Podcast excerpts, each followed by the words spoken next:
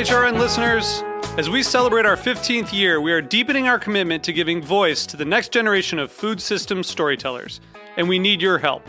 Our internship and fellowship programs help activate new possibilities for underrepresented and underestimated young people through experiential journalism, audio engineering, and production training. Through these unique programs, HRN helps food equity stewards build essential workforce readiness skills that expand their potential and foster economic mobility. Please consider supporting these critical programs. And with a minimum donation, you can be entered to win a dinner for two at an amazing restaurant in one of eight cities and tickets to a concert at a great venue in one of those cities. We have incredible partners across the country who have donated, as they also share our passion for helping to educate the next generation of food systems storytellers. Check out heritageradionetwork.org slash 15 to donate and enter to win today. That's heritageradionetwork.org slash 15 to donate and enter to win today. And make sure you donate before March 31st. Thank you.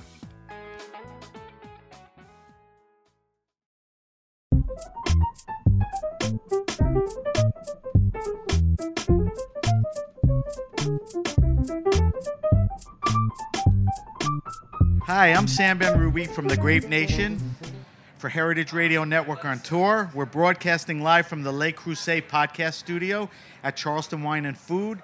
Go to heritageradionetwork.org backslash Charleston 2019 to see our full interview schedule. We want to thank Le Creuset and the Julia Child Foundation for making Heritage Radio Network on tour at Charleston Wine and Food possible. I want to welcome our first guest today.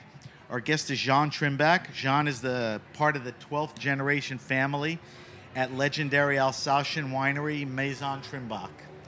Welcome to the Grape Nation, John. Thank you very much. Thank you for having me. Yes, thank you for taking time from a busy schedule um, at the festival to sit down with us. So I want everyone to get an idea of who you are or who the family is, and we'll get into the region and we'll get into the winery. But give us a little background on your journey in life and wine that Well- got you to where you are today at the family winery because you were not always there, right? Uh, no, not always, no, but so, so uh, give us a little uh, background. this is obviously a long story because it all started in 1626. And Okay. uh, my, my brother Pierre and I represent the 12th generation. And the 13th generation has jumped in already, working hard, I hope. and uh, well, it has been a long legacy since, always run by the family, operated by the family, owned by the family. But at the end of the day, it's a small winery producing the five classic grape varieties from Alsace. And uh, Let's tell everybody what they are. well, primarily I would say Riesling, Gewürztraminer, Pinot Gris, Pinot Blanc, and tiny bit of Pinot Noir. Right. So, brother Pierre and I, my brother Pierre, like I say, uh, is in the kitchen, so to speak, because uh, the kitchen for us are the vineyards, because quality happens in the vineyards. If you don't have quality grapes, you, ne- you will never produce in the cellar quality wine. So, my brother Pierre is in the vineyards, and at the same time, of course, he is in the cellar Right. working with the next generation. So we are just actually in transition. We are just like here for a little bit of time. What, a generational transition? Yes, Okay. generation. And the 13th generation will take over and hopefully transmit the Trimbach name to the 14th generation. So we just, we just take it easy.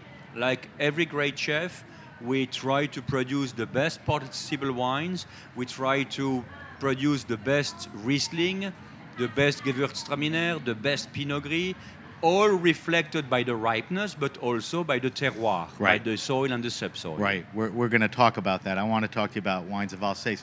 But uh, back to you a little. I mean, as a young man and up until now, you were not always at the winery. I mean, you were in the U.S., you traveled around. No. You did a lot of wine biz stuff, right? Yeah, but at the end of the day, I was always at the winery because for us there was no other choice to work at the winery because our papa, our dad, would only give us a little bit of pocket money if we would work. So we had to work, and I was in the vineyards, I was in the cellar, I did everything, like did my brother, like did our children. And very naturally, we decided to jump in. My brother Pierre is slightly older, so he took vineyards vinification first, and I um, took what was left. And uh, in fact, my background is accounting. You have a business background. Voila. Okay. Uh, I, I took what I uh, what was left, if I may say. Right, right. Um, all right, so let's talk about Alsace. Let's. So, Trimbach is this multi-generational, historic, you know, winery.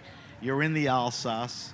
I think there's a lot of fans of Alsace, but I sadly say there are a lot of people that are not that familiar with Alsatian wines or have tasted them. So let's start. Let's start with the region. Um, let's talk geography, Okay. climate, terroir. You know, let's set it up So- for you know what you're doing. So the region is located northeast part of France. So actually straight east from Paris. And we are right there on the natural border and the natural border with Germany is the Rhine River. So that's very clear, straight east from Paris.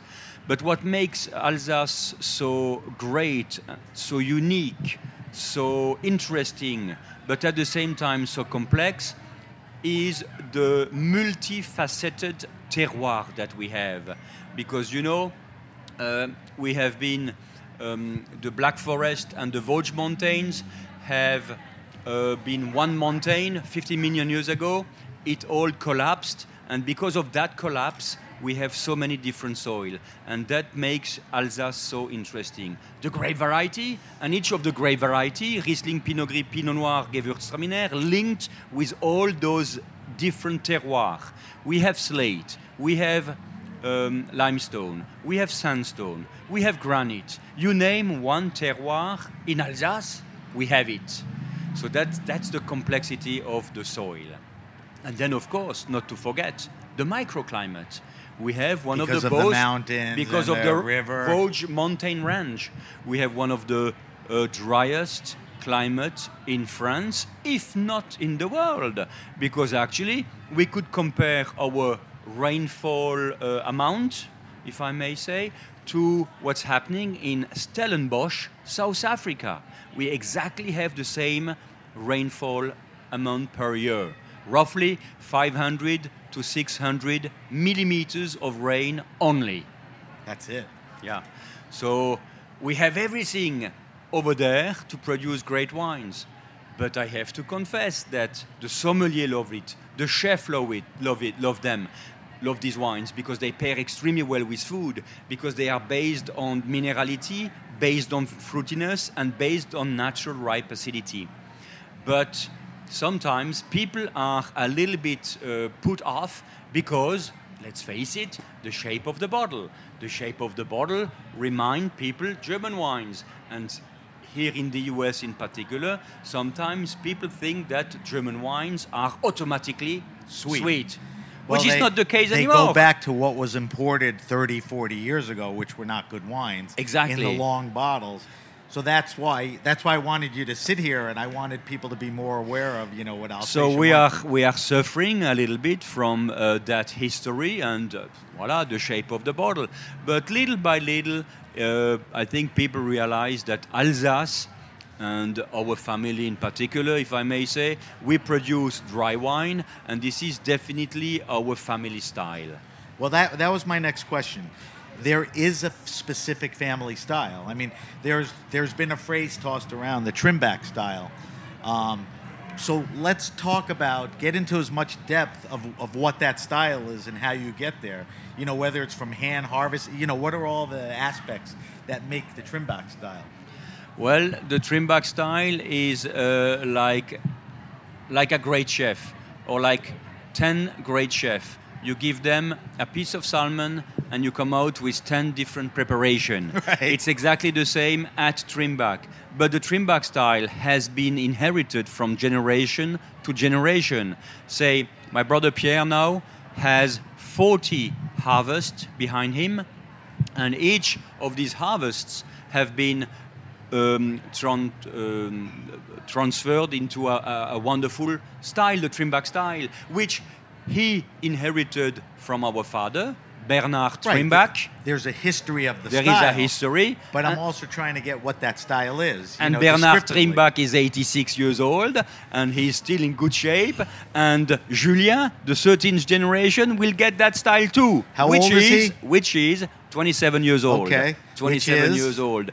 Which is, it's all about finesse, elegance, balance. And if you ask my brother Pierre, which are the three conditions to make a great wine, Pierre would say number one, balance, number two, balance, three, balance. Really? That's his priority. Oui, oui, balance, balance, balance. Numbers um, say residual sugar, like, or uh, alcohol content, or that doesn't matter. It's all about the balance in his palate, in his view.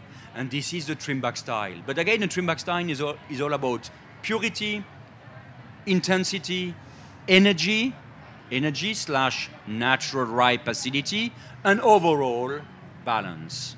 Okay, so to get there, there's obviously two important things. That's the farming and agriculture, and then the winemaking. And so, how do you farm? Sustainably, organic? uh, You know, All our vineyards are organically farmed. Okay. Absolutely. And I suspect that the new generation, little by little, will go into. Take it uh, further? Well, uh, maybe bio- Biodynamics? biodynamic, absolutely. Okay. But for me, I'm already very happy to say that it's all organic. And then uh, what counts is to be a minimalist in the cellar. Uh, uh, in other words, do, do nothing in the cellar. low intervention. No intervention. Let it happen. So, do you gravity press? or gravity press. So of course, all 100% hand harvested, gravity pressed. Explain what hand harvesting is. well, we It, just it's, it's, it is what it sounds like. it, it's all by the hand. grapes come out of the picking boxes.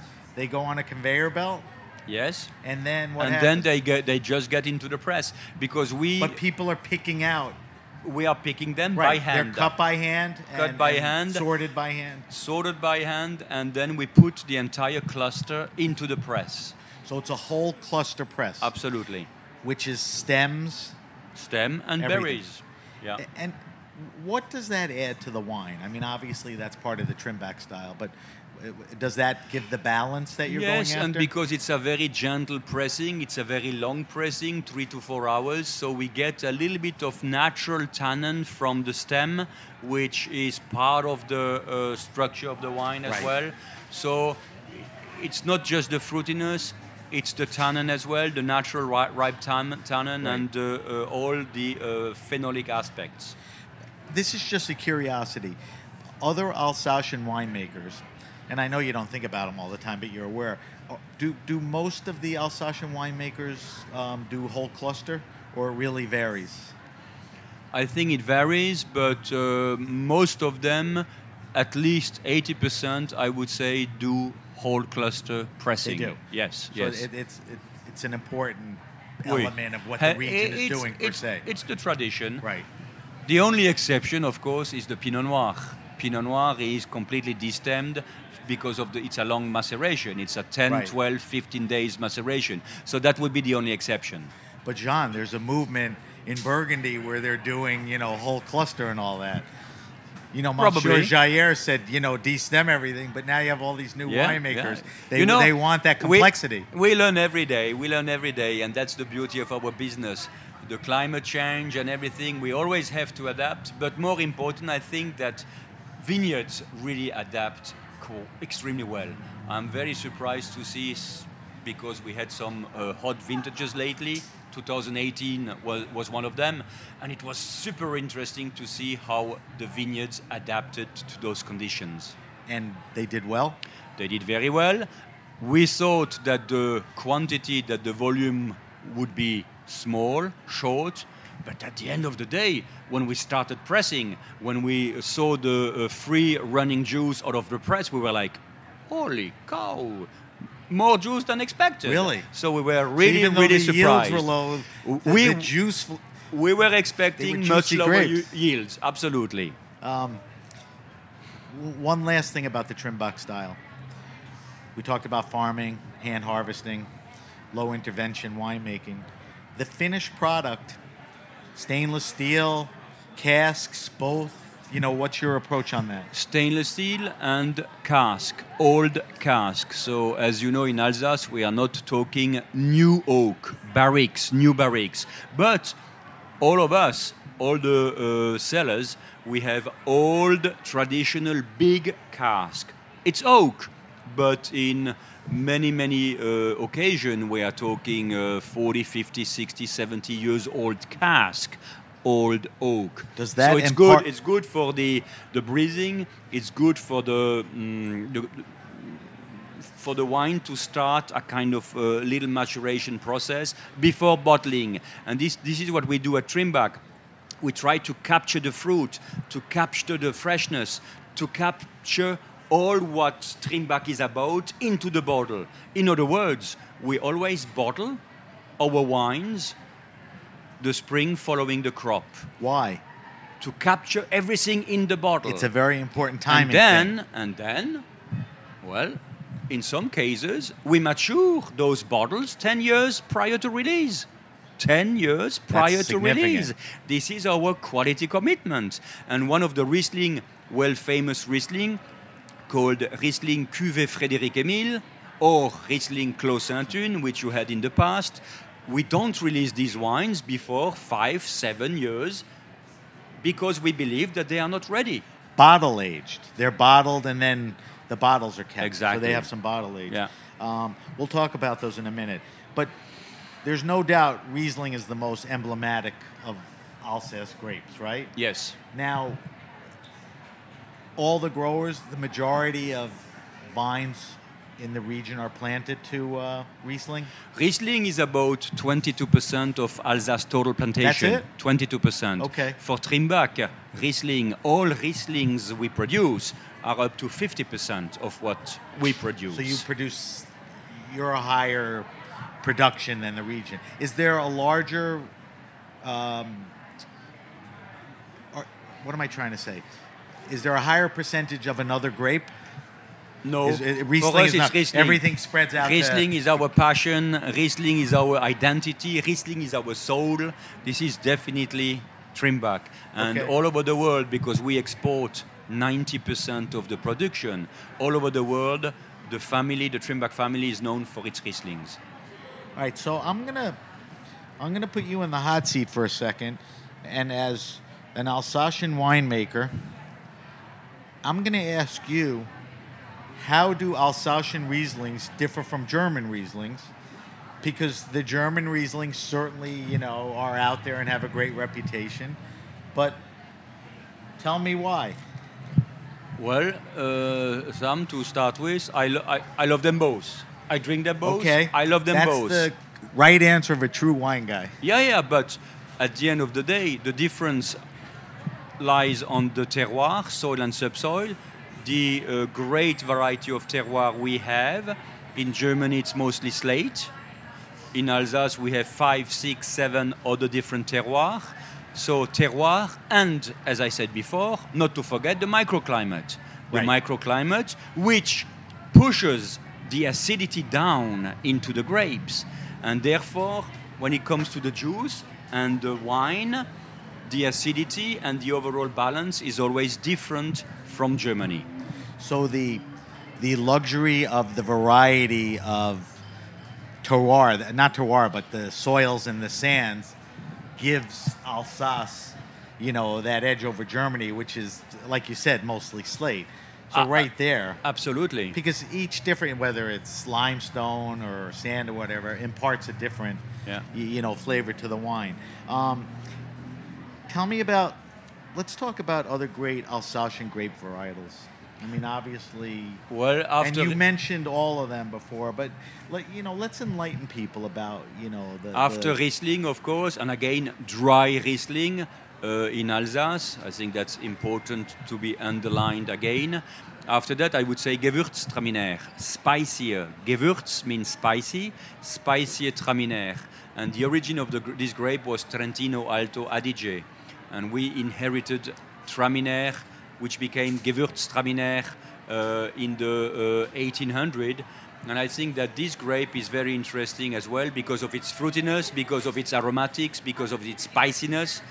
And again, Trimbach style Gewürztraminer is dry. Most of the people out there believe Gewürztraminer is sweet, not Trimbach.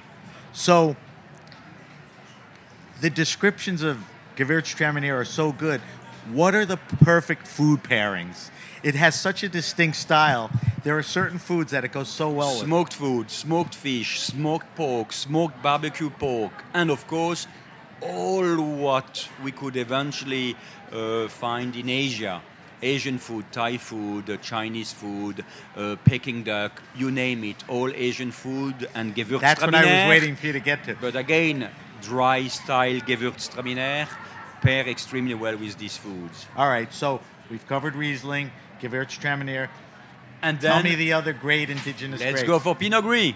Let's go for Pinot Gris, which is not Pinot Grigio. Pinot Gris from Alsace is a different grape variety. So stop And right there.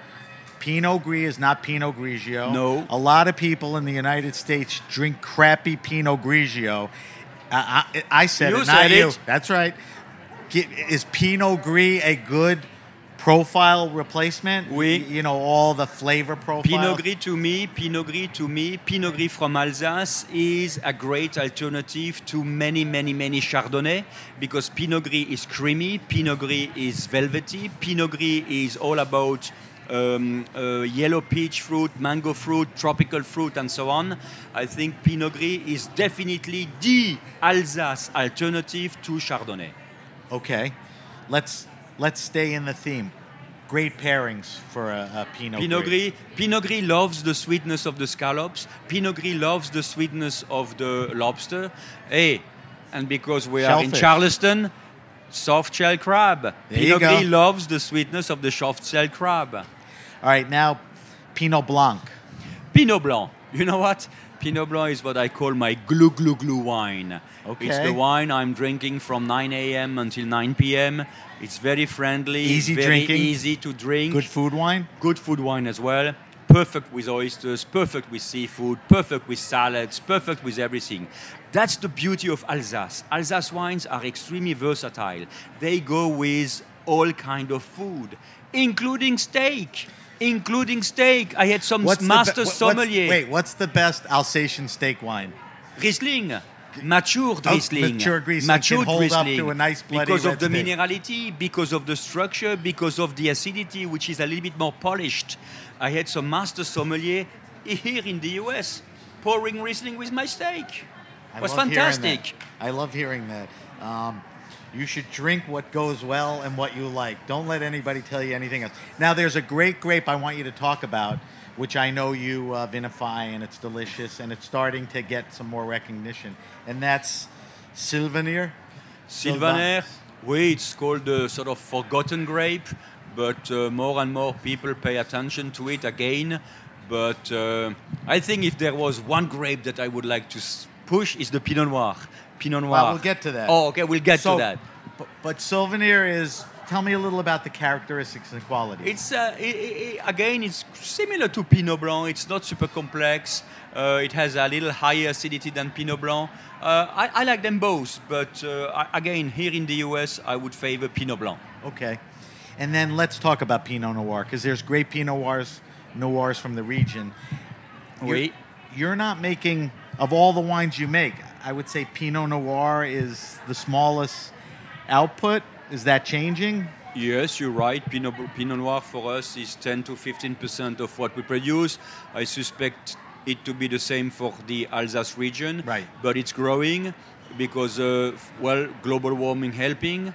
But at the same time, we have more vineyards of Pinot Noir, and our vineyards are getting older. So you're committed Ah oui, oui, oui. The older vineyards, better grapes, better tasting wine. Absolutely, and Pinot Noir from Alsace is getting better and better. I would really encourage your uh, listeners to really uh, try to, uh, to, to, to try a bottle of Alsace Pinot Noir, and uh, you know I think they represent very good value as Yes, well. I think the uh, the Alsatian Pinots are great, and certainly you should look for the uh, Trimbach. I can't. We're going to wrap up the show pretty soon, but I can't let you leave without talking about one of the great legendary wines, not from your vineyard, but of the world, and that is the Clos Sainte Hune. Ah, Clos Sainte Hune, thank Tell you. me a little- tell thank you.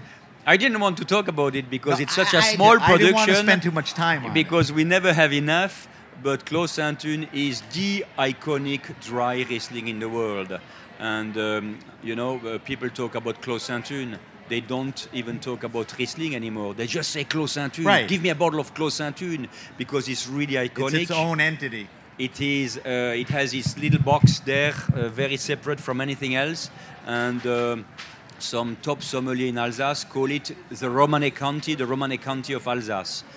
Small vineyard, 1.7 hectare only, so very small production. Old but what vines, makes the wine? what makes the right? wine is the high proportion of calcareous and very old vines. Yes. Calcareous is something in the soil, right? Exactly. Calcareous. So limestone, limestone combined with degraded seashell, which we call muschelkalk. Mussel calcareous from the mussel when Alsace, in the old days, 247 million years ago, was recovered with sea. Great. So that's the Clos Sainte Hune. That is, if you really uh, want to try one of the great wines of the world, look out for the Clos Sainte Hune. Jean, we got to wrap up. We could sit here and talk for a long time. There's a lot to talk about, but I appreciate you taking time Thank you. out of the festival to sit with us and enlighten us about the wines of Alsace and certainly about what your family is doing. Thank you to Jean Trimbach from Maison Trimbach. Um, we hope to see you soon. Thank you so much. And always a pleasure, and always a pleasure to be at the Charleston Wine Festival. Merci. We hope to see you again. Thank you. Um, we're going to continue on. We're going to sit down with Paul Chevalier. Hi, Paul. Thank you for joining us. Yes, well, ha- happy to be here. Um, I'm talking to Paul Chevalier. Paul, is it true you were Massachusetts born? Yes, actually, was um, my so my mother uh, my mother's American, uh, born just outside of uh, outside of Boston. My father father was French, actually met during Okay. the war. So uh, A la the Chevalier name. yes, And give me a little uh, background in your journey in life and wine, because you you've had a colorful uh, background. oh for sure, yeah. So it's a sort of a long story. So as you know, in, in America, uh, most winemakers would go to UC Davis or Fresno State in Right, California for to get, viticulture. to get their degree in yes, viticulture. So I went to in France. We have several schools. I went to the University of Champagne in Reims, um, where I have my degree in enology. And when I graduated from, from school many years ago, my first my first position as a winemaker was um, with Veuve Clicquot, which was uh, Legendary Yes, Champagne House. Yes, and it was it was a great experience working with a winemaking team. And uh, be very honest, I wasn't really any s- uh, smarter than than anybody else, but pr- primarily because I spoke English, they said, "Oh, well, we're going to send you, young man, t- uh, to New Zealand because in, in 1989 we purchased a property in New Zealand." Called Cloudy Bay. So I was able to go to New Zealand um, and introduce Cloudy Bay in 1991 in New York to America. Wouldn't Uh, you say Cloudy Bay was responsible Mm-hmm. for that uh, Sauvignon Blanc? oh, for sure. For you know, just the way Santa Margherita Pinot Grigio. E- establishing the category. yeah, I mean, yes. Cloudy Bay really, and it was a terrific product too. Yeah. Yeah, and I, I often say, you know, when you're working today, of course, with Chateau d'Esclans Whispering Angel, Whispering Angel is perhaps a combination of the Veuve Clicquot marketing, uh, that beautiful, what we call the yellow label, and the innovation of Cloudy Bay, because again, to make Sauvignon Blanc in New Zealand was very innovative. And I think, you know, what we're doing at Chateau d'Esclans with Whispering Angel is very innovative rosé winemaking. Right. Um, so we'll get into d'Esclans specifically and the products and all that, but I, I wanted to ask you about a few things. Why is rosé hotter now than ever? Um, What do you? I, I mean, it's there's always been good makers. You know, it's always been a delicious wine. Some people see it as seasonal, the way they see champagne as celebratory. Um, but it just seems so hot right now. I mean, wha- what's your take on that? I think uh, you know. I'll be honest. So, so you know, with, with the, the the story with Chateau d'Esclans and you know Sacha Lichine and, and uh, unfortunately the late Patrick Léon, uh, 2006 was our first vintage, and we I remember coming. To the United States, it was specifically New York, the Hamptons, a little bit in Nantucket in the summer of 2000. rosé market. Yes, in summer of 2007, uh, rosé was not trendy at all in the summer of so so this is very very recent. So it took a lot of um, time and effort. I think one of the things we do at Chateau d'Esclans Whispering Angel, we do a lot of education. Um, we host. This is why we're here at the Charleston Wine and Food Right. Festival. Is over 450 rosé events every year, just in the United States alone, teaching and educating about what we consider to be true rosé from Provence, being light and pale, but specifically not sweet. And the biggest challenge we had, um, again, back in the early days of 2006, 2007, is rosé, as you know, had a very bad reputation in America because of the days of it went from essentially uh, Mateus and Lancers, uh, perhaps in the 70s, then to sort of White Zinfandel in the 80s, and the, well, those were all Home, White Sutter Home Zinfandel. for sure, and those were all primarily sweet. Um, It, it kind of tainted the uh, it did. image and reputation. it did, and and very few people really in the United States anyway really knew and appreciated rosé because they had this misconception that it was a sort of inferior, which it probably was, inferior quali- quality sort of wine, unless they had visited the Côte d'Azur. If they had visited Provence, they would have experienced what we call true rosé. So. We've come a long way. I, re- I really think it's through education. Um, and I think that's important. Yeah, and, it- getting the right product in front of people. Are you one of those guys that thinks only the good rosés come from Provence? No, I, and actually, very, very good, good question. So the challenge we have is, and we're, we actually were thinking about this because we're, we're at the stage now where it's going to be very difficult to continue to grow Whispering Angel as a brand just because we don't have enough vineyards and there's none to be able to source the, the, the, the right grapes. So there are two there are two things which I think are different. Is is I think not all red grape varietals are ideal for making uh, rosé. I'm not a big fan of uh, rosé from Cabernet Sauvignon. It seems like Oh, Yeah. the trend, though. Yes. Because you pick up a rosé Yes. and damn it, every grape. Everybody and their everybody and their mother is making rosé. Probably probably With every grape. with every grape. Probably Yeah. because of the success of the success of Whispering. But the, the challenge is this. Well, that, that you you were about to answer my question. Is there too much rosé out there in the market, and is quality being compromised? And I think you're about to, Well- you know, approach that. Yes, for, for us again, for us no, because we're we're very adamant about what we do. Um, Whispering Angel is still produced at Chateau d'Esclans, so it's not made in a factory nor a cooperative. It's made it's made on site in the same way we we started in 2006.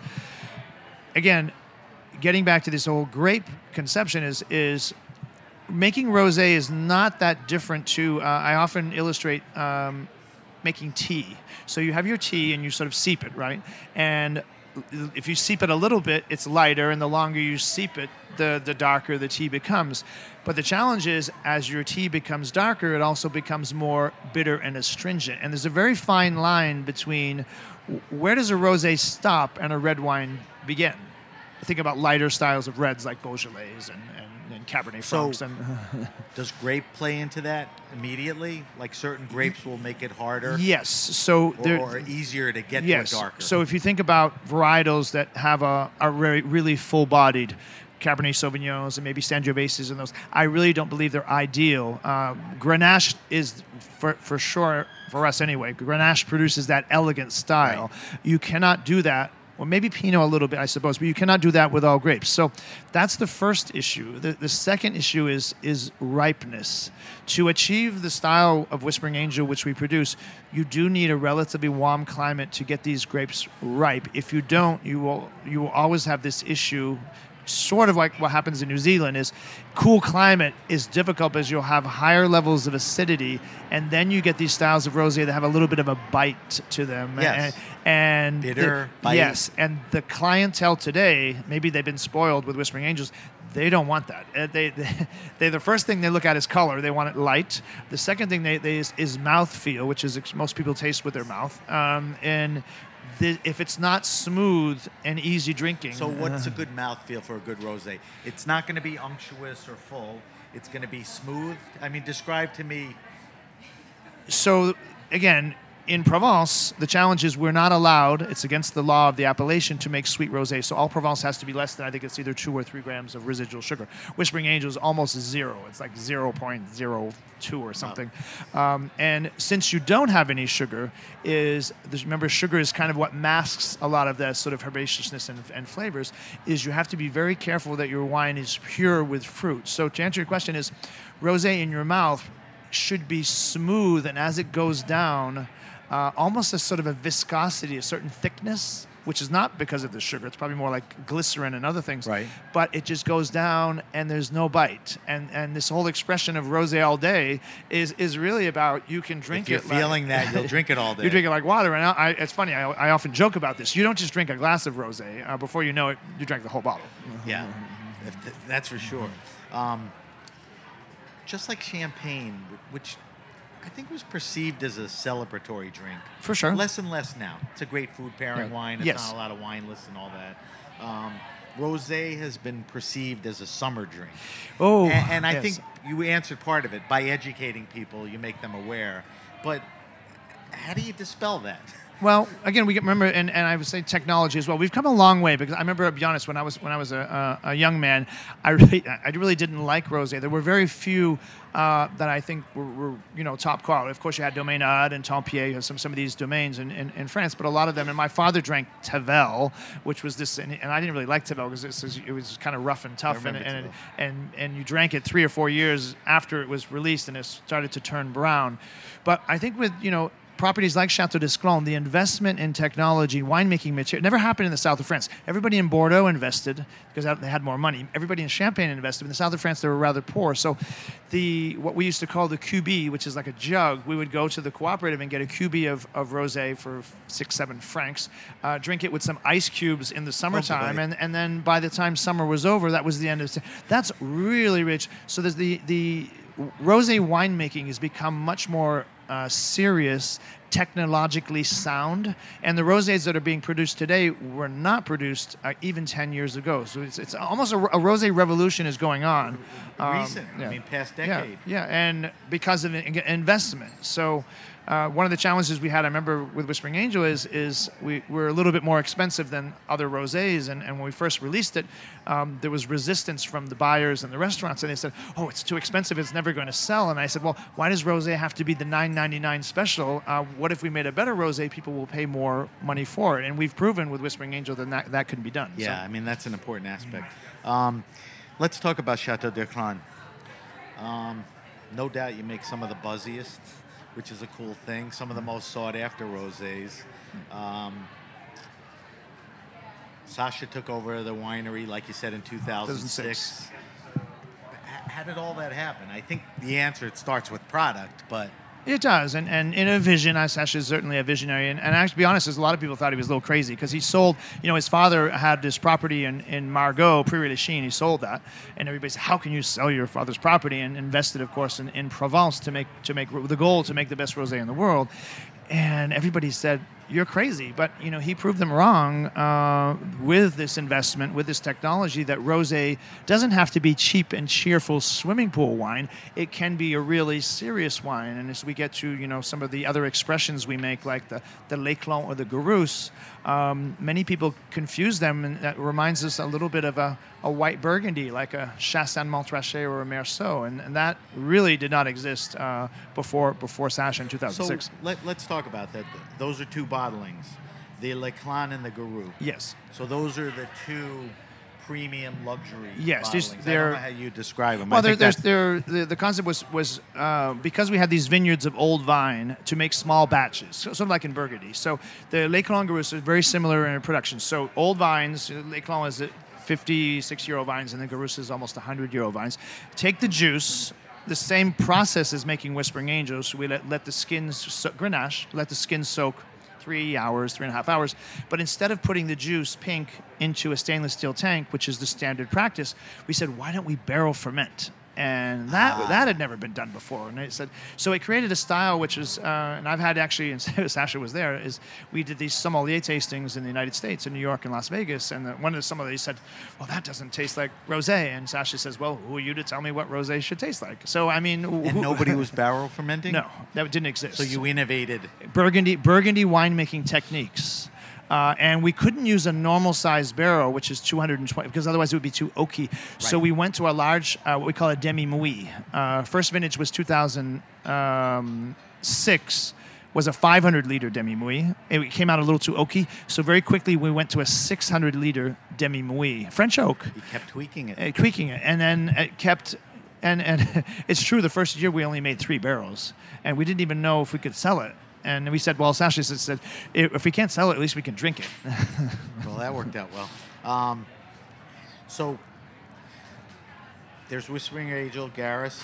Let's talk about some of the other rosés okay. um, that are there that are, you know, even more accessible, price points a little less.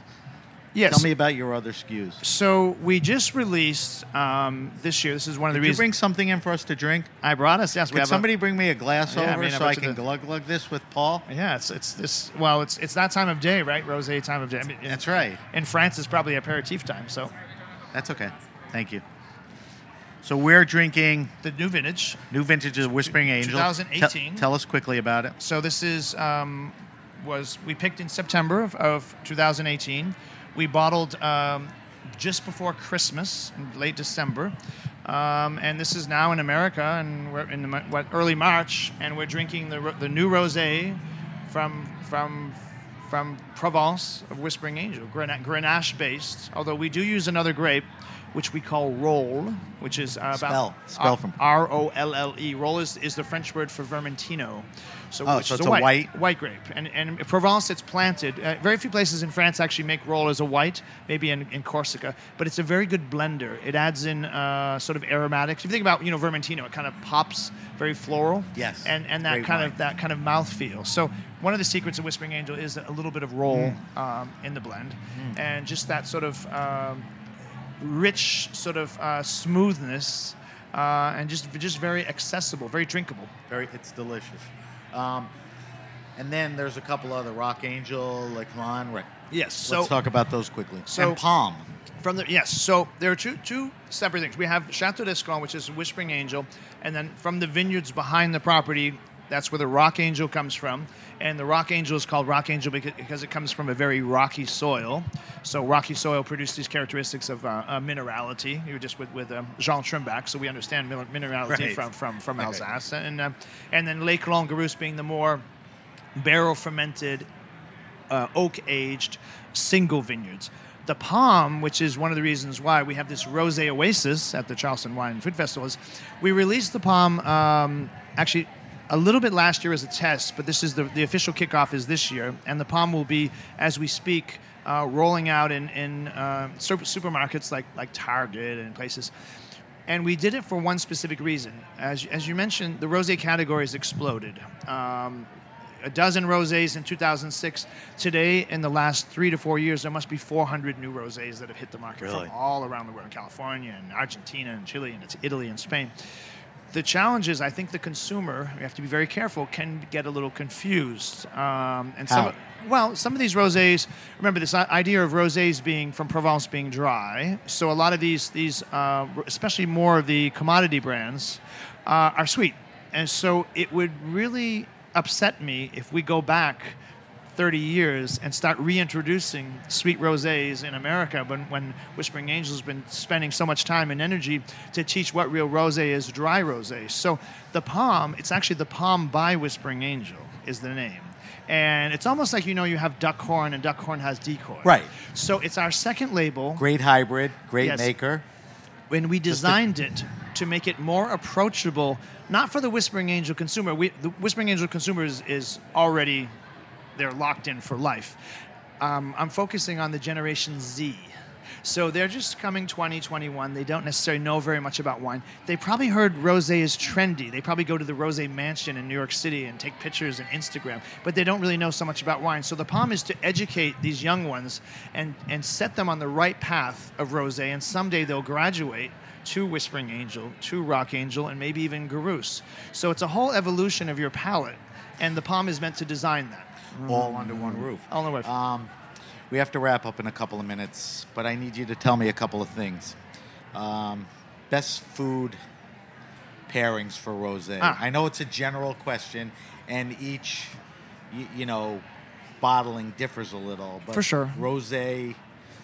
Well, uh, we if could. you're eating it with food, drinking it with food. I think it's interesting. So, and Sa- and Sacha will say this is, is you know specifically Whispering Angel. If you think conceptually, rosé in your mouth, it starts like a white, but it kind of finishes a little bit like a red because you have a little bit more body. Therefore, you can get away with a lot more pairings. So, traditional south of France Mediterranean cuisine, yes. So, uh, uh, salad niçoise and bouillabaisse and those sort of things. If you extend throughout the Mediterranean coast, Spain and Italy, now you're onto hams and charcuterie and cheeses and things. Okay, salads. But why not Asian fusion? You know, that sort of spice that you get in sort of, you know, Thai. uh, John was talking about yes. Tremenier. Yes. This would be another good S- match for idea. Asian. Yeah, yeah, and and sushi, why not? And then I'll flip. The, I'll flip the other side. Um, in you know sort of American uh, like Bobby Flay, you know, spicy barbecue. Um, why not? It holds up quite well to those types of flavors as well. So really, I think Pretty versatile. a- across across the board. Yeah. Pretty versatile. Um, last question. Best temperature Ah, to serve rosé. So- I think people may throw it in the refrigerator. Yes. They may put it in an ice Yes, bucket. yes. That may be too cold. I don't think it should be served without temperature.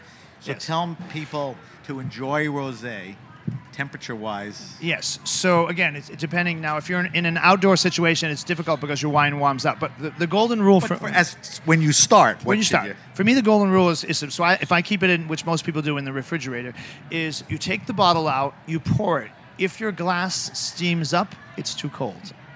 Okay. And There's- once, I've never heard that before. and then once you spin, the glass doesn't steam up, then it's at the right temperature. Great. Paul, I want to thank you for coming in. No, of course. Um, we're going to wrap up. Thank you for uh, talking about rosé. Thank you for talking about Chateau d'Esclans. We got a chance to talk about you know some of the wines and the grapes and all of that. Um, if people want to find out more about the wines, what's the best place for them to go? So we have our, our website is esclan, E E S C L A N S uh, dot com. Or if you happen to be traveling in the south of France, if you're in Nice or Cannes or uh, Saint Tropez or Monaco, um, every day we have private tours and tastings. We'd love to have you come and visit Chateau d'Esclan, where we produce all these rosés. We'll teach you in person, and we'll show you the secret chapel where the name of Whispering Angel was invented. Very cool. nice history. All right, so that's where you should go. Paul, thank you for taking time out of a busy festival. Um, we've been talking to Paul Chevalier. We're going to bring in Eric Asimov from the New York Times to come in. Thank you, Paul.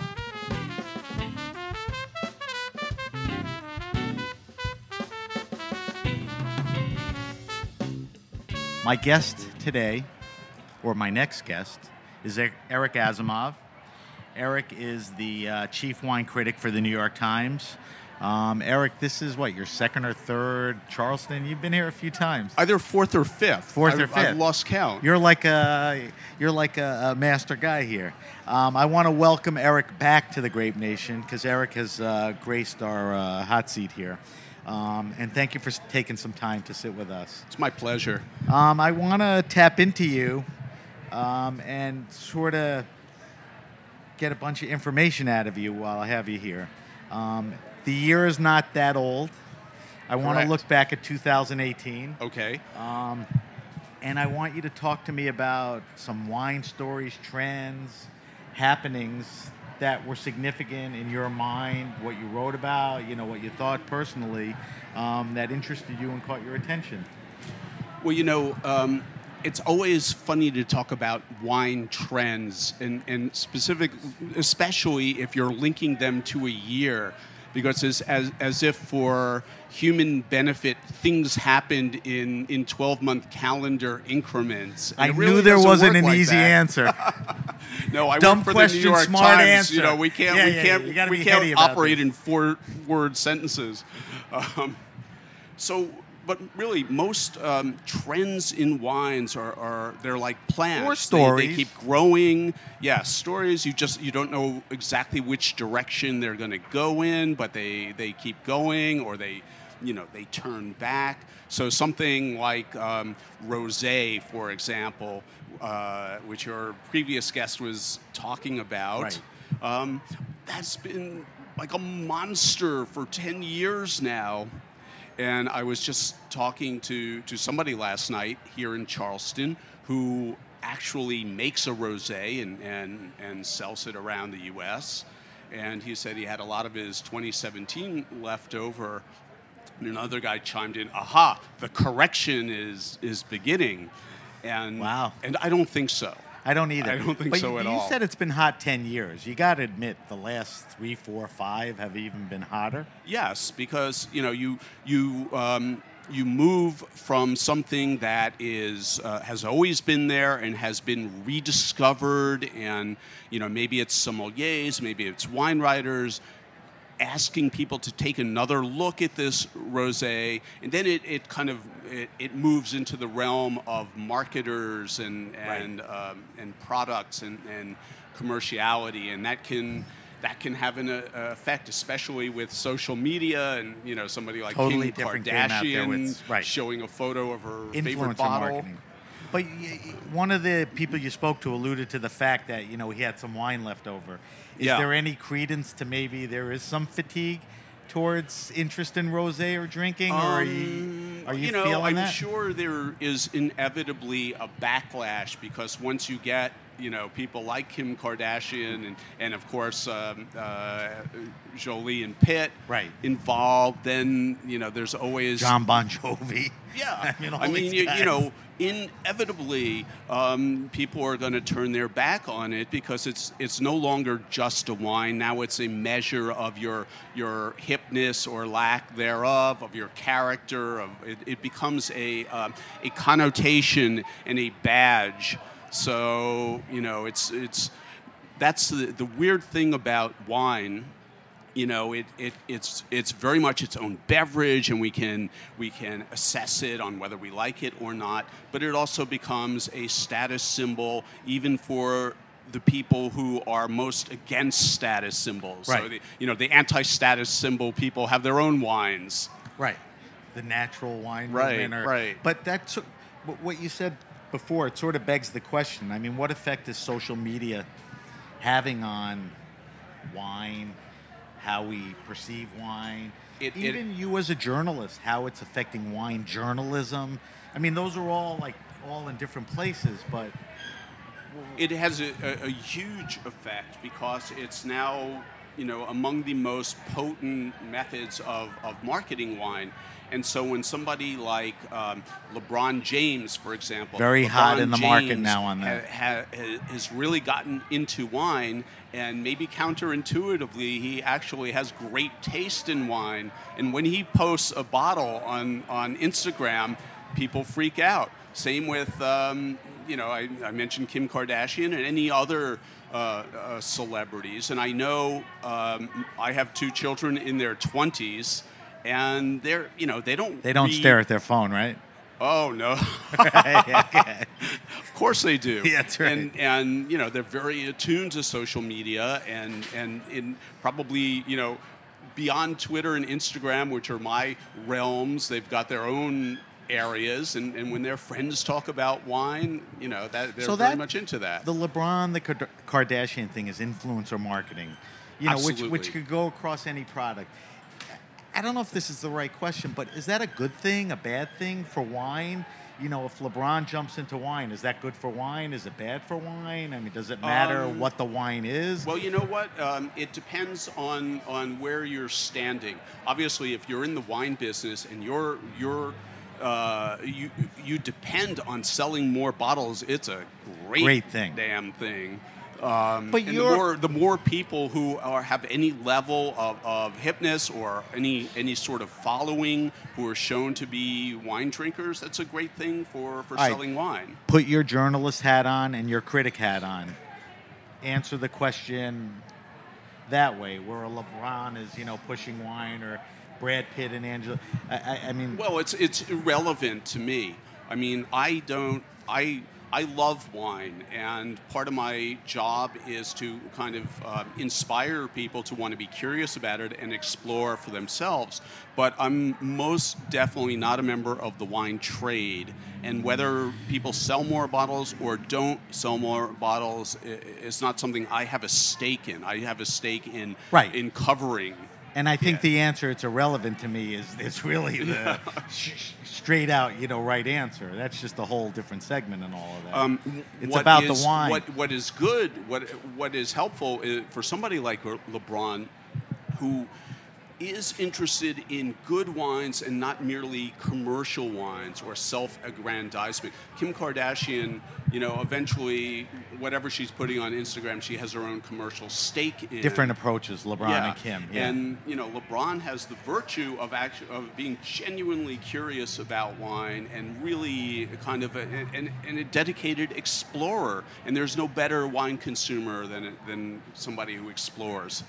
And he's going to touch a lot of uh, new wine people. You know, his followers, that demographic, in all aspects. I, you know, you, can you can actually see it in the NBA itself already because wine has become this this hot thing, and and you know, it's not just LeBron. Um, uh, Gregg Popovich, of the uh, the coach of the Spurs, is a great wine drinker. Uh, Kevin Love, because of LeBron, has become big into to wine. So it's it's both a team building thing.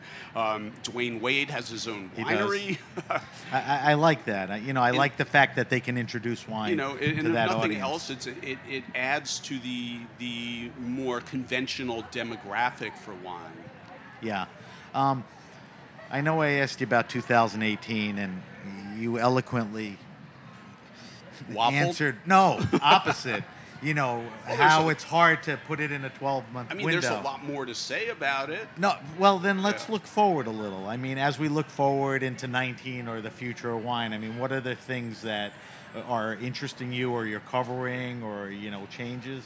Well, um, you, you can divide this into kind of stylistic issues and, and structural issues. And one of the big focuses for me in 2019 is climate change. And of course, you know, climate change affects everybody's life, and you know, we're all being told that we're sort of at this make or break period. But because wine is so um, clearly and demonstrably a, an agricultural product, Connected to climate. connected to climate. The accelerating pace of climate change is really changing the way wine is made and, and will do so at a, at a much more accelerated pace in the future. We had uh, Allen Meadows on in the last week, and he talked about how in 100 years they didn't harvest in August, and in the last 10 they've done it like two times or Yeah. something. That's not the exact statistics. No. And, and we've had winemakers on, and, and the Well, whole schedule and everything has What, changed. what he's saying is, is absolutely correct. Things that used to be a once in, once in a century Right. phenomenon are now a once every three year phenomenon. So that doesn't just go for harvest, it goes for catastrophes, it goes for hailstorms, spring frost. Um, wildfires, all of these things are, are incredibly Incredible. detrimental to, to wine. But there are, but there are, you know, there's another side to it. Um, you know, England wasn't known for wine. I mean, even 25 years ago, uh, it was it, there was this sort of nascent sparkling wine production in England. It's it's accelerated at an incredible rate in the last seven or eight years, Yeah. and they're making fantastic sparkling wines there now. yeah, they're getting a lot of notices for that. Yeah. Um, so we we can't cla change climate. So that goes back to the winemaker. That means he has to change the way he grows, farms, harvests, right? exactly. I mean, I guess it's earlier, and he's got to worry about ripeness, sweetness, and all that. Well, uh, you know, a lot of um, uh, a lot of this is going to be dependent on on uh, big big facilities, big production facilities with a lot of money to to do the necessary experimentation and, and exploration, and that includes um, uh, going up in elevation. Planting vineyards at, at, at elevations that, you know, for as long as we've known about wine, weren't really considered uh, places where you could ripen grapes. Uh, but now they are. South America. Well, South America, Malbec, high elevations and- There's a lot of experimentation, experimentation going on in Spain. Um, deal, looking at uh, new or very old varieties of grapes that were maybe thought to be too acidic. Um, now you need that acidity to, to uh, you know, So- in the heat. explain to me because I don't understand. We talk about climate change. We talk about looking into going into higher elevations. In reference to climate change, why go into higher elevations? What's well, it's, gonna? it's cooler for one Okay. thing. so you're getting away from the heat and all of Yeah. that. So you're forced up there. Yeah. I mean, a lot of people have made wines in higher elevations, but they literally may have to run for the hills. But they, yes, you, you You might know- have to run for the hills, and also, um, you know, going uh, farther north or farther south, as- as in the um, southern hemisphere, as you see with England. Apparently, there are, are Right. vineyards now in Scandinavia. That type of climate. Um, uh, Canada is is a good example. They're starting to make more wine Some than ice great wine. wines coming out from, from Niagara that are they're not ice wines. They're they're just I'm really saying, regular wines. wines. Yeah, for sure. Yeah. Um, and I guess can you fit Finger Lakes into that? I mean, generally it's a shorter. yeah, I think so. Um, I mean, I but think it- climate change will still affect them. climate change just is going to make it easier for, for them. It, it, you know, you had to plant vineyards really close to the lakes so you could have that, that so-called lake effect, uh, which kept things uh, warmer in, Right. the, in the winter and cooler in the summer.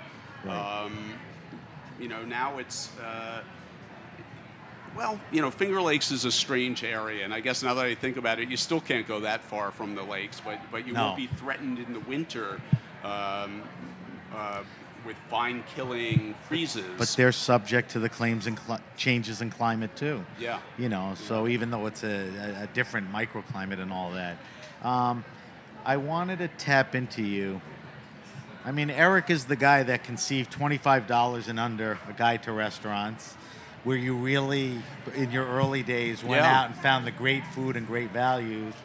I've been following you for a long time, and you do. Is it an annual or more than once a year? Twenty wines under twenty dollars. well, uh, probably like three or four times a year. It is three or four times. Yeah. Okay, because I wasn't sure, and and I, I think your opportunity to cover stories deeply and taste a lot of wines, you really get to taste the world, and and your list. 20 wines under $20 Yeah. is very extensive as far as diversity, Yeah. um, which is really nice. So let's talk about some regions and grapes, winemakers in there and moving forward, you know, that are exciting you. I'm not asking you to comment on all 20, but Yeah. there were some things there that repeated.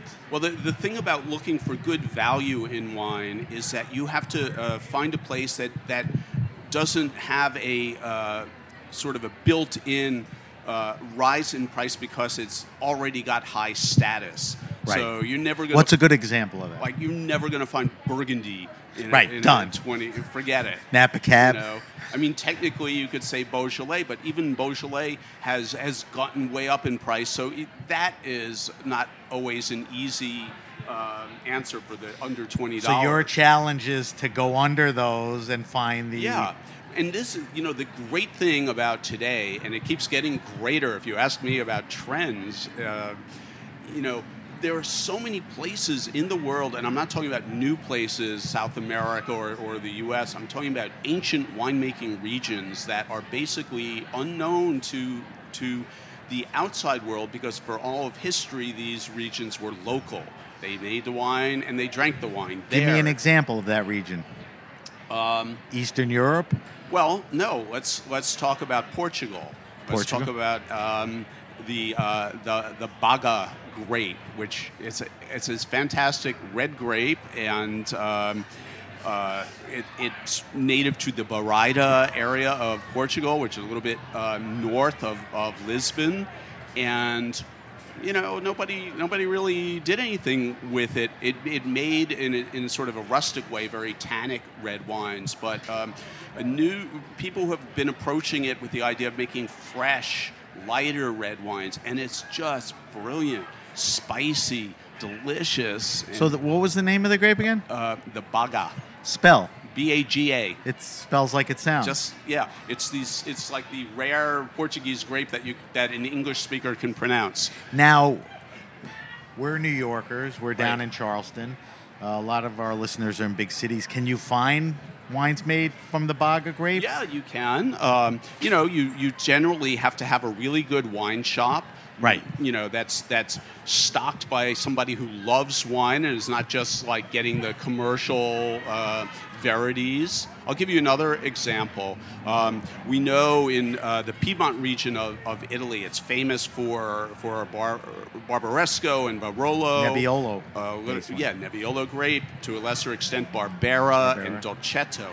But there's a, you know, at least a half dozen other red grapes that are just wonderful. That are almost like little Like? Um, fragments of, of Nebbiolo, like uh, Freisa or. Um, oh, okay. I'm not gonna. Um, Freisa F R E I S A. exactly Like a Freisa Langhe wine. Yes. Okay, that's a good. Give me, give me one or two more if you can uh, remember. Yeah, yeah, I'm, I'm having a, a little uh, right. mind vapor lock at, at the moment, but Ruchè is another.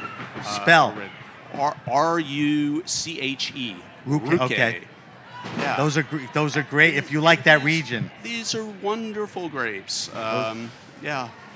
Um, you, you, you, we've discussed this before, and you've always said this because there's been talk about supermarket wines, mass-produced wines. You try to deliver a list to people of wines under 20 bucks. Um, you always said that in order to drink good or decent wine, there's a minimum price entry point. Like you ain't gonna get a good wine for five bucks. No. But but in order to put your hands on a decent bottle, and we're not going to get specific if it's supermarket. Yeah. Where do we have to start on that? Um, Is well, it the I- twenty bucks or is it No, less? I mean I've made the the case that the best values are 15 to 25 bucks, and you know for convenience sake, I've I've kept it at, at 20 bucks. But um, I'm going to test myself this year by trying to do under $12 wines just to see because some you know it's all a question of your priorities in life. For me if i can find exciting wines for, for $20 or not- or under i'm very happy. Some people say you know wine's not that important to me. Why can't i find a, a, a i'm never going to spend more than $8 or something like Right. that.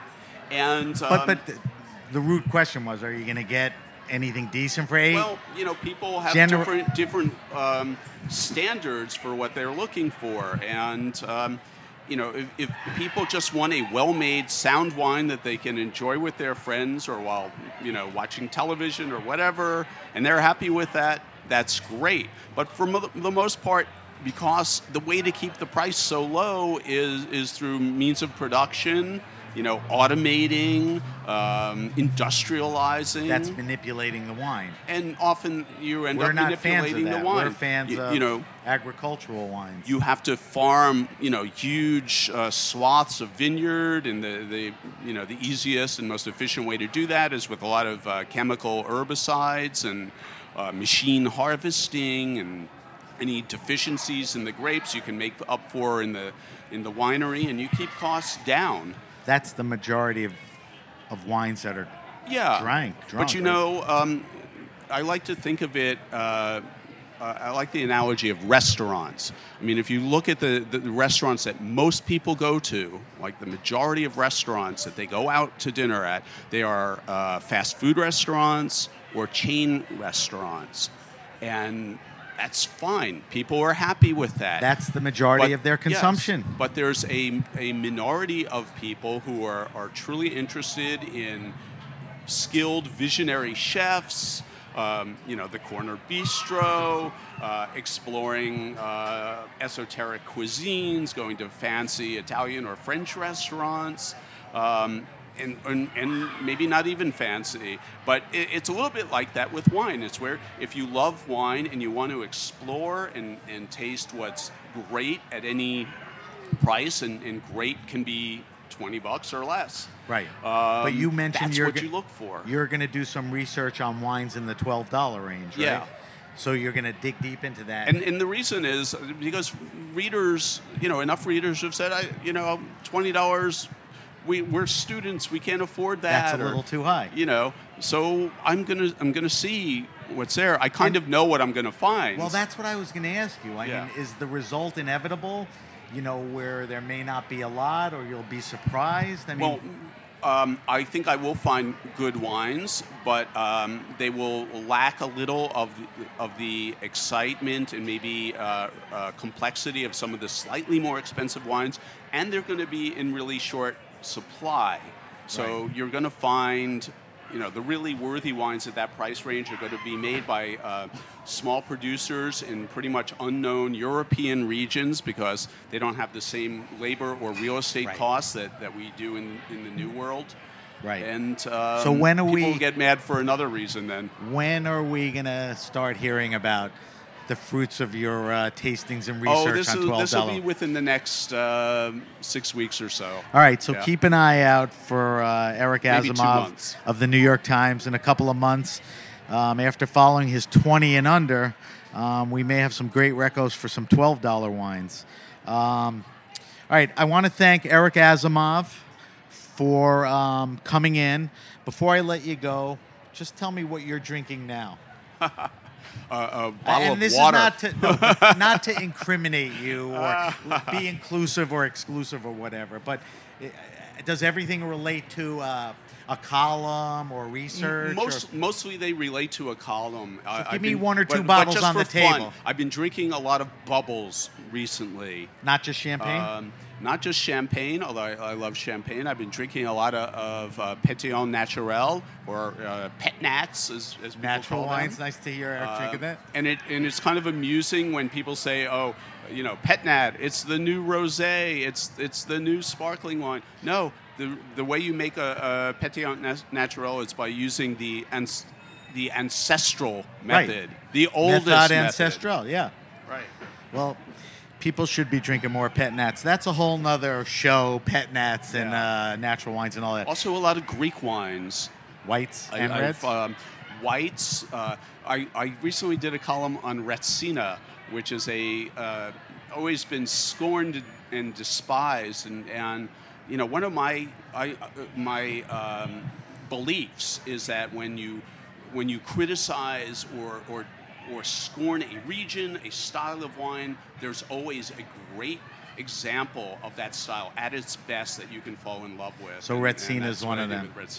Those are all uh, good recos. I post a lot of this info on our sites so that we Great. could go beyond the interview and share everything. I want to thank Eric Asimov. Eric is the wine crit- critic for the New York Times. Thank you for taking time out. Thank you for coming back. Thank you for all the info. And enjoy the rest of the festival. Thanks for having me. All right, thank you, Eric. Take care. We're going to sit down with uh, Andre Mack now. Um, welcome to the Great Grape Nation, Andre. When I saw you were down here, Yeah. and I knew we were doing a bunch of shows, I wanted to track you down and try to get you on. Awesome. Yeah. Thank you so much. Um, I think it's great. I think you've been out there doing this for a while. Yeah. And I think you have a heck of a story to tell. No, thank you. So I think one of the things we should kick off with is give people a little uh, background on your journey in life and wine. Got it. um, got that it. Got to got you to where you are, which we'll talk about. no, you know, which is your own absolutely. wine. Um, my background is restaurants.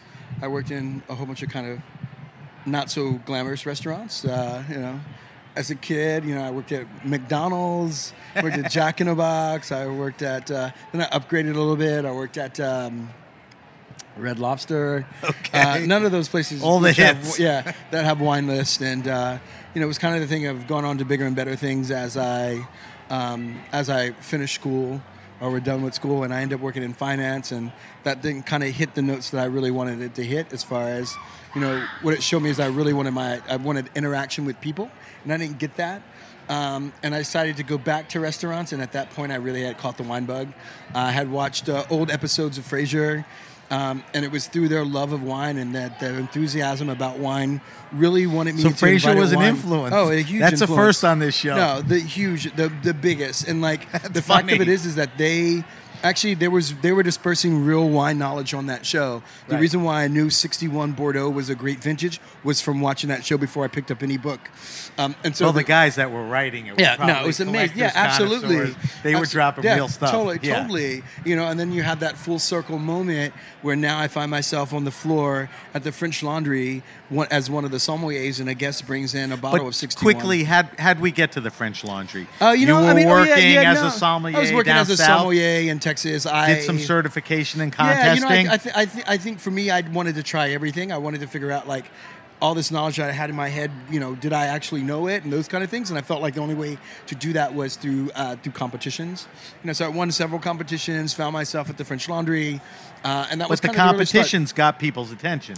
Yeah, I think so. yeah. that show well, so yeah. short. Well, yeah. No, it did, right? Uh, but I think it was the journey along the way that actually landed me the job, right? You know, so meeting someone like Paul Roberts, you know, at Cafe Annie in his heyday on, on a Thursday. That same week, on earlier that week on Monday, he accepted the job to be the wine director for all of Thomas's properties. I called him on a Thursday at the end of that night of working service. He's like, "Hey, kid, do you want to come to the French Laundry with me?" And I'm like, "The fuck, I do." Right. Right. You know what I mean? No, like, are you no, kidding me? no lapse Yeah, yeah, yeah, yeah. No, not even close. And uh, So you pack up, you go to French I, w- Laundry. I went on the next day. You know, it took a few months, but like I eventually made my way to the French Laundry, and the whole idea was is that's where I was going to stay. I had no real desire to move to New York.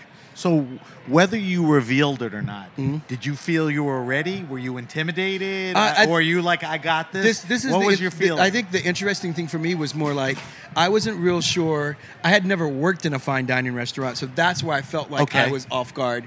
Um, but the fact of it was is that I re- I knew that there was going to be nobody there that worked harder than me. There, it was that was just never going to happen. Hustle. You know, you know. I worked 33 days in a row as soon as I landed there. Right. It was all about you know how can I. How can I get two for one? Every day that I spent at the restaurant needs to be the equivalent of two or three or more days. And um, I, and uh, you know, for anybody who's ever worked with me, uh, you can vouch for that. They they will totally vouch for that, and I just worked my ass off. And eventually, as the hype started to build for New York, I felt like I couldn't sit on the sidelines for the chef's homecoming, and it was something that I wanted to be a part of. And um, I so what are you up. alluding to? You do how many years at uh, yeah, so French I'd say yeah, I'd say like two years or something like that, something And like that. Yeah. You're talking about moving east So to then I moved per to New se? York. So then I moved to New York and opened up Per Se, um, and I ran the Which beverage was Thomas there for three Keller's years. first New a York. sister, yeah, the sister restaurant. Very anticipated restaurant.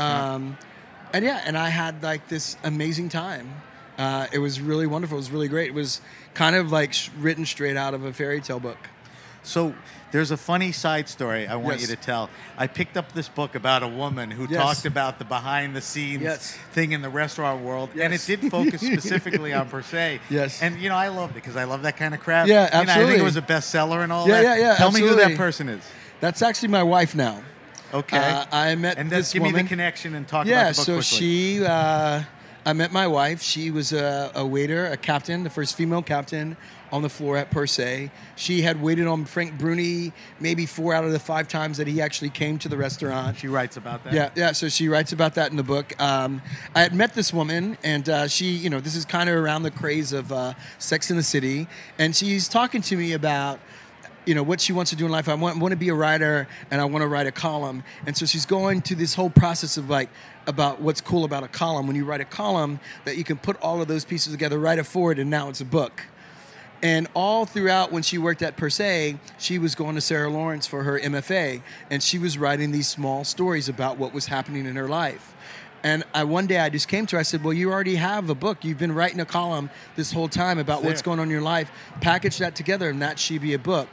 And then she went on to write this book, which is more, was less about a tell-all, maybe a tell-some, but was really a love letter to the restaurant, to the restaurant industry, and to myself. Right? The book is about an Ivy League educated woman who found herself at the most anticipated restaurant opening in New York City in the last 25 years.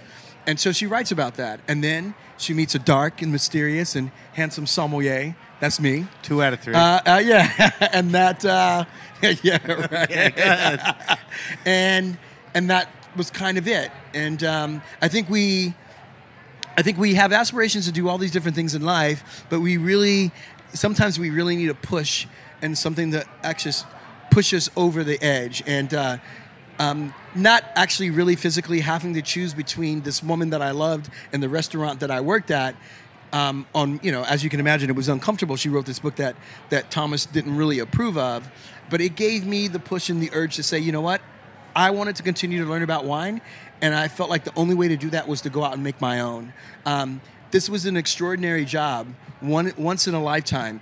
I think most people who work there will never leave it, and I think some of that is afraid of what's next or not wanting to to confront what's next. And It's for me, kind of person. That I, re- I realized that I needed to go somewhere else. We'll talk about what, Yes. what you did or doing Yes. now, but I, I just want to get your take on a few things. yes, Um, there's definitely a new generation of wine drinkers out there, right? absolutely. I think that you're keying into that um, in two different ways. First of all, what is that? Who is the new generation of wine drinkers? Is it millennials? Is it a little older? I mean, what is it? Well, I, I think I, I think it's it's all of that, right? I think all of the people who felt felt that they felt that they weren't included, that wine wasn't a part of who they were. They didn't look at wine and feel like they could be a part of it. And I think when you have so that is millennials, and that, that's also people. I don't even know what the fuck generation I am, but or whatever they But call that. who felt left out on the correct. wine thing. correct. All and, and, you know and i think a lot of times when i say that a, a lot of people obviously gravitate to people who look like me and that is one. But also it's just younger people when they can identify with someone that they realize that oh wow like it, this is not just for you know they think about wine they think about it's a guy in a suit with an ascot on. Right. right? And then they see someone show up that's got like fucking wearing vans or like listen to a certain type of music like they didn't realize that that included that included them. And that you know i feel like just me being visible and being out there you know that helped people say oh wow you know i show up to places people are like well you don't look like any winemaker i've ever seen before and then I start laughing. They're like, "No, I'm just talking about the the glasses, the earrings, and the hats." And I was like, "I know exactly what you're talking about." It's like And when I- a female sommelier Yeah, yeah, comes yeah. in here. Hey, where's the sommelier? Yeah, yeah, Like, absolutely. Yeah, Um, absolutely. so that's a good segue into my next question because I think you're very skillful, skillful at this, and and it'll lead into talking about Maison Noir Absolutely. wines. Um, how instrumental has social media been for you, your mission, your brand, and all that? And think about doing this, you know, without it. Well, I mean, this is the interesting thing. I discount a lot of that in, in a lot of ways, in, in a weird way. I've only I've only embraced social media, I've only been an early adapter of it because of my friend Gary Vaynerchuk. Right, So good- Gary was always the dude was like, "Hey, man, you should be on Twitter." I'm like, "What the hell is that?" He's like, "Just go sign up and get your name, get So your business on his name." coaxing, you Oh, absolutely. Yeah. that. So I met Gary when we were. Uh, Gary was Wine Library before Wine Library TV. He had come into Per Se uh, to have dinner with a distributor, so he was there. My wife was actually waiting on the table, my girlfriend at the time. And I remember Gary gets up to go to the bathroom, and I'm looking at all the guys around the table. I'm like, "Who the hell is this guy? Like, who is this guy?" And they go on to explain who are, and then me and Gary become fast friends. Um, we shared a lot, talked a lot about like where he wanted to be in life, and, and exactly where he is now. We talked and mused a lot about those things before, um, and as he was building different businesses and all these different things, you know, I was kind of there, you know, afar, being there and like listening to him, and he was always like hey, and technology was a big thing for me, and to see how he incorporated technology into his business and how he did those things was really fascinating. And we became friends. And every time that there was something new, he was like, dude, you need to get on that. You need to check this out. You need to do that. And it was only because of him being an, I was an early adapter. And, and got to use those things, and I use them in, in, in different ways.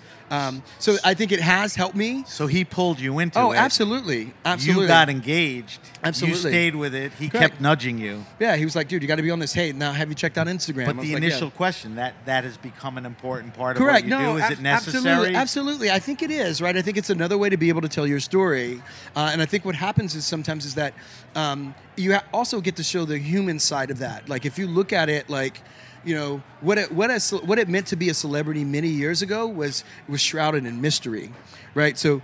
The, the more Right. the more recluse you could be, Less the better. now. And then, and then and they didn't see you. But a big thing of what you see what happens now. Look at someone like Will Smith, who was an old Hollywood star, and now he's become a big Hollywood star because he's really adapted. And what we all wanted was an, an inside peek into his life and what it looked like. And, and now he's become one of the biggest stars in that. And I feel like in the same way uh, on the winery side is is that it's just not showing pictures of your grapes or talking about the wine, but also showing the human side of what it is and and The story. every and the everyday of that, right? Because to the layman who's driving through, the, the, those vines all look the same. What really sets us all apart is our stories and being able to, to tell them and who we are and like what we find funny, what we don't find funny, what we eat, what we drink. Um, it all seems narcissistic in some way, but but that but but but it, but it but but there's people who want that. when we talked about a newer generation of wine drinkers, Yes. I think the story Correct. is more important. Well, absolutely. You know, I agree with that. Listen, I can't let you leave here, and we definitely have a little time to talk about where you know when you left, Correct. what you're doing. Correct. So I left in 2007, and I really wanted to be, I really wanted to learn more about wine, continue to learn more about wine. At this point, you know, you know, I had one of the best jobs in the world for what I did as being a sommelier. had five sommeliers that worked for me, but the downside of that is I didn't get to touch wine in the way that I wanted to. Right? You know, it was about meetings, meetings, and, and meetings with my with with the people that worked for me, and all kinds of other stuff. And I wanted to be back to hands-on and learning about wine. And I felt like the only way to do that was to make my own. So if I could make my own, that could scratch several other itches I had for me. One, I wanted to be an entrepreneur, uh, and then secondly, I wanted to have more creativity in my life. Um, and in a roundabout way, I had no money, had nothing. Uh, I had all the relationships that I had. Uh, you know, I'm a firm believer in putting it out of the universe. I wrote an email to everybody I had ever worked with, saying. I it was a great meeting them and having this relationship with them, and that I was moving on to go make wine, and hopefully our paths will cross at some point. Uh, and from that, uh, and from using that platform to say what I wanted to do next, there was an an outpour of people saying that they wanted to help me get there. Uh, and long story short, you know, I started this company. We were making wine in California. We made wine in you know, uh, in Napa, in Lompoc, uh, and then finally settled on a place that really spoke to me was the Willamette Valley in Oregon. Uh, and so we've been there since 2007.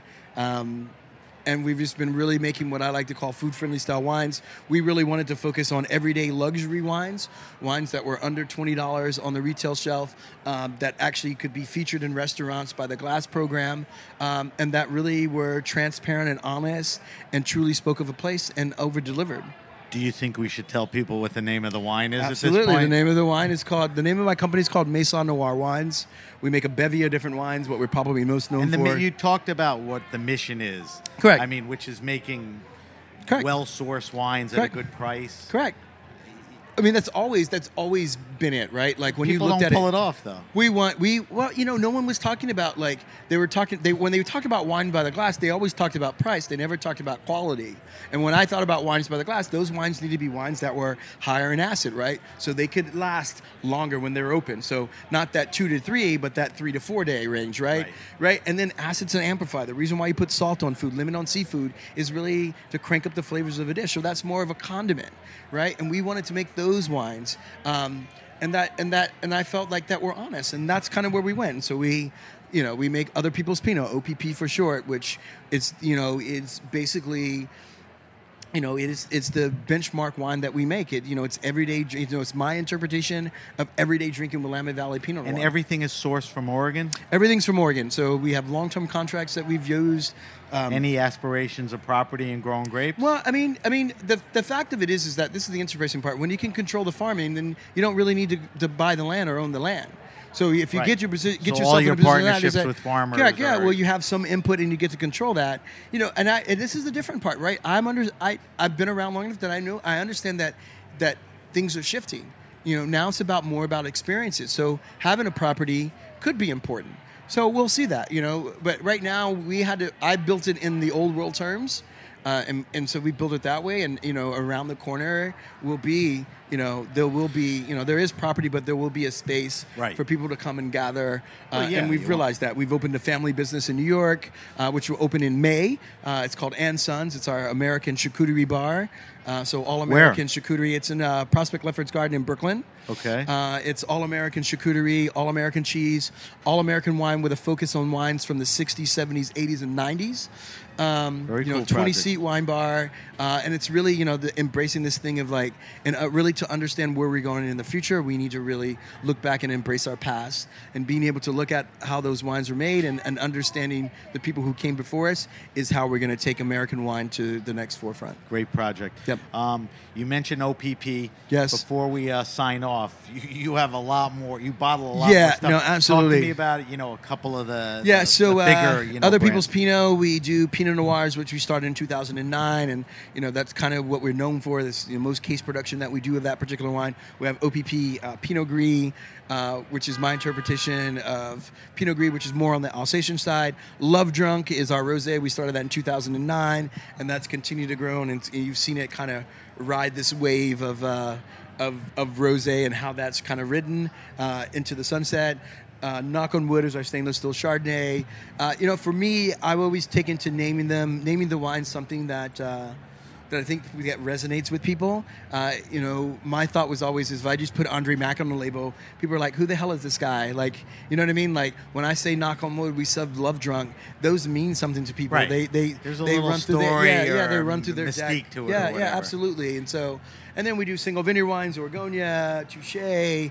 So we kind of run the gamut. You know, we have the single vineyard wines that I still get to be experimental and be out there and be more hands-on, and then we have our everyday luxury wines, which. Um, which it seems that we, we it gives us a chance to connect with people on a broad scope from, for, not just here in the United States, but to the 22 other countries that we sell wine in. All right, so the name of the wine is Maison Noir. If people want to find out more information, Sure, you can go to maisonnoirwines.com uh, and there's a bevy of information there. Uh, if you live in a state or if you're one of the 33 states that we ship to, you can definitely order from there. Um, so you we could are you could buy directly from the correct. site. Absolutely, you can buy directly from us. Distributed in stores. We're distributing in stores. We're in almost every single state, so maybe 47 Okay. states. Uh, so you can definitely find us Does there. the site point you to retailers if you want? Uh, yes, you can actually look find like retailers, York, yeah. Yeah, my yeah, yep, absolutely, Okay. yeah. All right. I want to thank Andre Mack. Andre Mack is the proprietor of Maison Noir Wines. You heard his story, and it's a fun and exciting one. And he's making some pretty good wines. Um, thank you for stopping by quite welcome. and taking some time. Um, thank you. You're listening to the Grape Nation, and thank you to Lake Crusade and the Julia Child Foundation for making Heritage Radio Network on tour Charleston Wine and Food possible. I'm Sam Benrubi for Heritage Radio Network and the Grape Nation. Remember, Heritage Radio Network is a member supported nonprofit based in Bushwick, Brooklyn. Listen to over 10,000 episodes of Food Radio podcasts and become a member at heritageradionetwork.org. Thank you.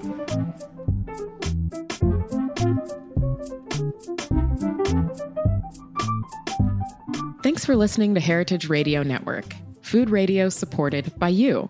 For our freshest content and to hear about exclusive events, subscribe to our newsletter. Enter your email at the bottom of our website, heritageradionetwork.org. Connect with us on Facebook, Instagram, and Twitter at heritage underscore radio. Heritage Radio Network is a nonprofit organization driving conversations to make the world a better, fairer, more delicious place. And we couldn't do it without support from listeners like you. Want to be a part of the food world's most innovative community? Rate the shows you like, tell your friends, and please join our community by becoming a member. Just click on the beating heart at the top right of our homepage. Thanks for listening.